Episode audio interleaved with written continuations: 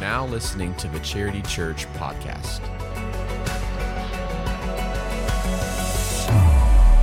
Well, hello, Charity family. We are back once again for a post sermon podcast. This is Pastor Tommy D, and today we have a special guest. or at least a guest. Oh, you're special. Yes. And, Hey, uh, everybody, I'm Sean. And Sean is our uh, music and missions pastor. And so the last two weeks, we, we did a, a short series called Made to Worship. So, who better to have here than the one who leads us in corporate worship every week, Pastor Sean? Um, but the, the whole premise of this series was the fact that every single one of us are worshipers. And I know that most people do not consider themselves worshipers. Would you agree with that statement? I would completely agree because we, we just kind of tend to equate worship with only what we do on Sundays. So they don't, you know, am I a worshiper? Uh, well, I, I show up, but, you know, they don't think of themselves as a worshiper. But, Mm. but yeah, as you pointed out very nicely in the sermons, yeah, we are all worshipers as a Christian. I guess I need to take this time to publicly thank you that Sean was definitely one of my ghostwriters for this series. I tapped into his knowledge on on this subject uh, quite a bit. But you know, it's funny. We every one of us are worshipers, and even people who would say, "No, I'm not." You know, I've spent enough time around friends and and guys who would you know adamantly deny being a worshiper. But I've spent time around those same guys during football games or basketball games to where I would say, no, I would beg to differ. You are definitely a worshiper. Yeah, we are all worshiping something. We were made to worship. That's right. uh, God made us that way, and but you know often we we turn away from God as our, our object of worship, Mm-hmm. and and we tend to worship. You know, we just kind of follow what our hearts go after. Let me ask you this. I um I don't want to say anything heretical here, but you know, in the the commandments it says have no other gods above me. And again, I, I'm not saying this is what is being said here, but like there's nothing wrong with us uh, showing a ton of excitement when our favorite team's on. Mm-mm. and they're doing good. There's nothing wrong with us having passionate pursuits that that you might even look at and say that's a uh, you know you're worshiping that. But he's clear that of all those things have none higher than me. Right? Does that make sense? It does make sense. I mean because there I've been I told you probably the biggest worship experience if you want to call it that that I've ever been to was a Super Bowl game. Brother, I was with about 72,000 other people and they were definitely in a state of worship. So, um, but I just want to make sure that we we carry that same energy and even more into corporate worship when we're together, uh, but also just day to day in the way we live our lives. I mean, Yeah, absolutely. And I, I, you know, if we want to talk about corporate worship, I mean, what better time to Mm. celebrate and be excited as when we're, you know, we're, we've come to worship the King of Kings and Lord of Mhm. Lords after all He's done for us, especially. that's it. Man, we should be. We should be really excited. We should be. I think we should be expressive, Yeah, as as you know, the Bible goes through so many different expressions of our worship. Um, but often we just think we're supposed to sit and be quiet. And, Mm. you know, I think, no, it should be absolutely the opposite of that. Is there a time for reverence and silence? For sure. Absolutely. But there's also a time for jubilant, even loud in the Psalms, celebration. You know, I think it would have been fun to have one more week to maybe even talk about that because the times you read about it in scripture, man, it is it is a celebration. I mean, there's clapping and there's dancing and and then you read in Revelation uh, where they're worshiping him at the throne and there's lights and there's sounds and Right. And there's there's physical motion, there's bowing down, and that's right. there is singing, and there is the shouting, and yeah, we and I think we should we should reflect that down here on earth. Absolutely. And I, you know, I've heard it said many times, you know, when we raise our hands, you know, you can think about how when a kid raises their hands to you, uh, one, I mean, you, they feel safe. They want to be in your arms. And like you said, when you think about who he is and what he's done, it only feels natural to to raise your hands. I mean, and also raising your hands is kind of a surrender. It's Right. a surrender, It's absolutely. a surrender. Like I, God, I'm surrendering everything to you. whatever I'm struggling with right now, I, I, I know I can't defeat it on my own. I'm, I'm surrendering that to you. And God, I just need you to carry me. And so, like, I don't know. I, those are the things that I think about when I raise my hands. And, and one of the things I just want to encourage everybody is just let that be a time of reflection between you and God and really don't, don't worry about what other people think. Right. And Please. I, you know, and I will give you a shout out on your, your Tim Hawkins praise class. That was, that was well done. Oh, my man. And I learned a lot of things from that. But Good. but yeah, uh, even you know, as you know, that's just something you know that's that's funny. We can laugh at, but but lifting hands That's is a it's a biblical um, thing that we that we um, we see in Scripture, and Mm-hmm. uh, it's derived actually. I mean, you think about when when even Jesus would lay his hands on an individual to bless them. Um, or if we're thinking about like an ordination and we lay hands on Mhm. someone to bless them, um, it's that same idea. And when um, someone in antiquity or in the in the Bible would would bless a group of people, they would raise their hands over them Over. and they would bless them. And that, from everything that I've studied, Mhm. is where we derive the raising of hands. We're blessing God in that way, Mm. and we we need to do that. And the psalmist says, "Lift up your hands." We do that sometimes when we have somebody come down front, you know, to pray over, and we say, "Hey, if you can't make it down front, just lift your hands up over." You know, Right. that's good. Yep. Uh, one of the things uh, that we focused on was where there were three things. One, the simple definition is worship is a res- our response hmm to who God is and all that He's done for us. Revelation and response. That's it. Yeah. Yeah, So once he opens our eyes to who he is, then the only natural thing to do is to respond to that. Right. So the three things were worship is a response, worship is a lifestyle, and worship is transformative. But I really, really like in Romans chapter 12, verse 1, when he says, um, I, I really like the way the King James says it, but the ESV, I appeal to you, therefore, brothers. So, in light of everything I've said to you about who he is and what he's done, by the mercies of God, to present your bodies as a living sacrifice, holy and acceptable to God, which is your spiritual worship, or the King James would say, which is your re- reasonable response. I love the fact that he's Paul is saying it's the only logical thing to do. Yeah. Right. And you know, the culture and everything, they they tell us we'll we'll let you have the faith, we'll keep the logic. And Paul just squashes that and he says, No, we have the faith aspect, but we absolutely have the logical aspect as well. hmm So Yeah, completely agree. And you know, it's a beautiful thing that you know you you kind of went through or to a lot of the original language, right. Uh, the Greek, and how colorful that is So underneath our, our English language, and and that Greek word latreuo that means worshipful service is what he's using there, and that's just a, a beautiful word that says we we should worship in everything that we Everything. do, everything Mhm. we say and do and think. Um, that should be that should be all to Him, all the glory to Him, and all that we do. you know, I've had, uh, I think that's what um, somebody, I think Matt Chandler teaches this. I think that's who, if I'm giving credit to the right person, great teaching pastor out in Texas. And he talks about how, you know, the things that we do in life, the things that we enjoy in life, obviously can be enjoyed by non Christians as well. But his argument is never to the fullest extent that you and I can because we do it in worship. So whether it is a romantic relationship with your spouse, whether it's enjoying a nice steak, enjoying what you you fill in the blank, when you do everything you do for the honor of God, God, it takes it to a whole nother level. Yeah, 1 Corinthians ten thirty one. Mm. Whether you eat or drink, That's right. whatever you do, do all to the glory of God. That's right. Yeah.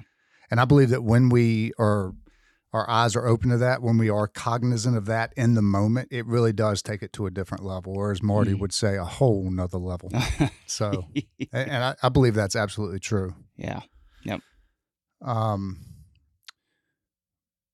well, the the second message, really, we're going to take this both both messages. The second one was living that lifestyle of worship. So, the the first week was what is worship and why do we do it. The second one was really I love how I've I've in the commentaries, you know, chapter 12 of Romans is kind of the commencement speech of Paul. This is the graduation ceremony. I've taken you to school the first 11 chapters. You've come to the realization of who he is and what he's done. Now, here are your marching orders for how to live that out. And so, this is his marching orders, his commencement speech to us uh, to live that lifestyle. And don't you agree that like if we're doing those things that he talks about, we've been transformed, changed from the inside out, that again, bringing it back to the corporate side, man, that's just going to be an overflow of that. Like we've worshiped throughout the week, we come together, and I cannot wait for the opportunity to express that worship Yeah. with a bunch of brothers and sisters in Christ. Yeah, seamless transition from our private Mhm. worship into our corporate worship. Yeah, you're ready to go. And why do you think there's such a disconnect for so many people? Why would you ask me that? Man, I think for all of us, it, we just we get busy. I think we get Mhm. busy doing this. We get- get busy doing that.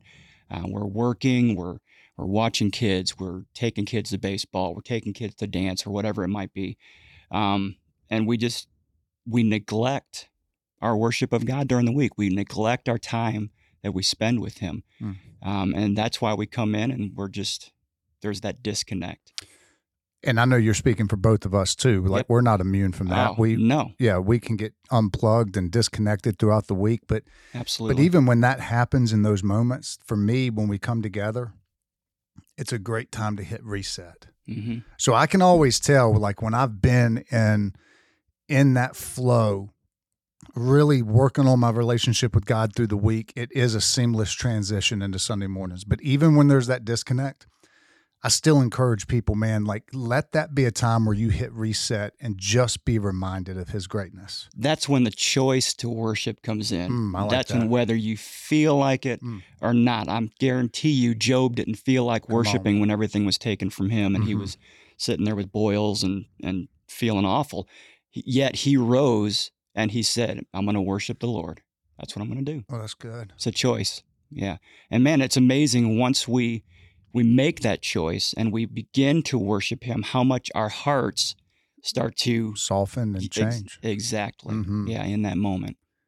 and even just i mean speaking of what we do I- know i'm not just uh making this up there's got to be weekends that you don't feel like getting up and leading No, that's almost most of it. oh gosh well you're an introvert but I'm terribly an introvert. yeah which is so wild to me which is why I hate doing this right now. yeah but but that just goes to show that god uses us in spite of He us does. which is such a beautiful thing i mean Uh, there's been times where I'm like, God, I am so scatterbrained in my own head right now. I like I'm so inadequate to lead anybody in anything right now, and yet through the power of the Holy Spirit, He Mhm. uses us in spite of us. And again, regardless of what we do vocationally, that should lead us to worship. Yeah. that should be the only logical response. Only logical response, indeed. Um, all right. Well, he gave a list. I I thought it was so cool. Mm. You know, Paul is the king of run-on sentences. He's the king of long paragraphs to drive home his point. And I Mhm. even made a joke, and it wasn't a joke. It's really it's based on reality. There are times where I have to just read one sentence from Paul, take a breath, and like go back and read it two or three times. Like, bro, Yeah. I like there's so much. But then in chapter 12, from verses 9 through 21, it's a completely different writing style. He literally goes rapid fire and in those few verses gives 31 markings of what a lifestyle of worship looks like. Yeah. That's brilliant. Yeah. We should we should sit up and take note. Oh, Yeah. so good. Uh, did any of those in particular just jump out to you? This is where he, I, the thing I, that jumped out to me is just how the the foundation for it all was let love be genuine or Mm. don't let your love be hypocritical. So the entire foundation of everything he's about to say has to be grounded in love. Oh, yeah, absolutely.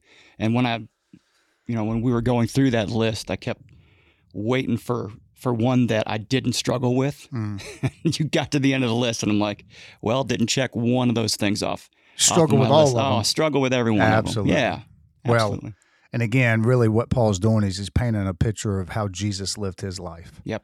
And I, I in premarital counseling, I always do the love challenge. First Corinthians 13, the love chapter, replace love with your name. And what you just said, okay, love is patient or Tom is patient. Uh, I'm Mhm. starting off terrible. Tom is kind. Well, I try to be, but that's as long as people are kind to me. And I go through that list and I'm like, man, I really stink at this. Mhm. Same thing. Replace that though with the name Jesus, and he's the perfect personification of it. Absolutely. So I, I believe that this list, while we probably all struggle in it, hmm is one of those lists. This is a kind of a shining a spotlight on what our sanctification looks like. Yeah. Like I'm better at these things now hmm than I was when I first came to Christ. hmm And I'm encouraged to think that, you know, 20 years from now, I'm going to be better at these things than I am right now. So, Yeah. And we can say that because it's Christ who lives in us. correct. The life we, we now live, we live by faith in the Son Mhm. of God who loved us and, and gave himself for us. Yeah, nothing to do with us and our Mm. own strength because we're going to fail miserably. We're a mess. You you used my favorite scripture, my favorite verse in scripture on Sunday, just in between songs, Second Corinthians five seventeen. hmm Can you just talk about why it's so important for people to hold on to those truths? Uh, So Second Corinthians five seventeen. This means that anyone who belongs to Christ is a brand new creation. hmm The old life is gone. Behold, a brand new life has begun. Like, how does that translate into worship? How do you word that? Um, the old has passed away, like I said, with that using Galatians two Mhm. You know, our, we've been crucified, with Christ, and He's the one that's that's living through us. Um, we we can't go down that list in Romans Mhm. and accomplish any of those those things without Him living through us. So our worship, while we're worshiping Him, this is the weird thing, and is really it's hard to explain. While we're worshiping Him, He's the one who's worshiping Mhm. through us. That's right. We we can't do anything without Him. Mm. You know, we see the verse, "All things are possible." Um, it's only possible because, Because it's Christ in us. in us and through us. That's right. Yeah. So He takes our worship and and He perfects it. Mm. And I just I just want to encourage anybody out there listening like that verse is one of those verses that's beautiful, but it's one of those verses that you've got to walk in hmm because so many of us get held back I believe in our worship because we allow the chains of our past to hold us back. But he set us free. I, I mean, I'm like the king of morons. Like if if I, I'll agree. I, I figured you would. but but for me, like it's very easy for me to almost get in this woe is me complex. Like, man, God can never use somebody like you. Mm, But to believe and walk in those truths, know that that old life is gone. Now walk in the freedom of this new life that He's given you. And and I think that when we get held up, man, really all we got to do is go to Scripture and realize the kind of people that God chooses to use. yeah. Right. And that that's so freeing Oh, to understand that because you you can try and you can try to turn over a new leaf. You could try to do everything in your own power, and we fail and we get depressed. that's right. Um, but when we just realize that it's Him through us, That's right. let Him do it, man. It's it's just relieving. Truly. And so the bottom line, really, I think for the those two weeks, and it, it kind of goes with what we're saying, that it has nothing to do with us, but a life that reflects Jesus is a life that glorifies the Father. And then we expanded on that and said, so that is worship when we bring glory, honor, and praise to God by reflecting the Son and what you've just pounded the drum on that is only possible through the power of the Spirit. And the beautiful Mhm. thing about that is you see all three persons of the Trinity at work. Yeah, it's beautiful. So, well, man, um, you got anything you want to say about this upcoming weekend? It's kind of the Super Bowl weekend for us. We're excited about it. The whole weekend's going to be great with Good Friday service at seven o'clock. Um, Marty's going to be speaking about the cross, Mhm. and we've got some songs lined up about the cross and what Jesus has done for us, the sacrifice that He made.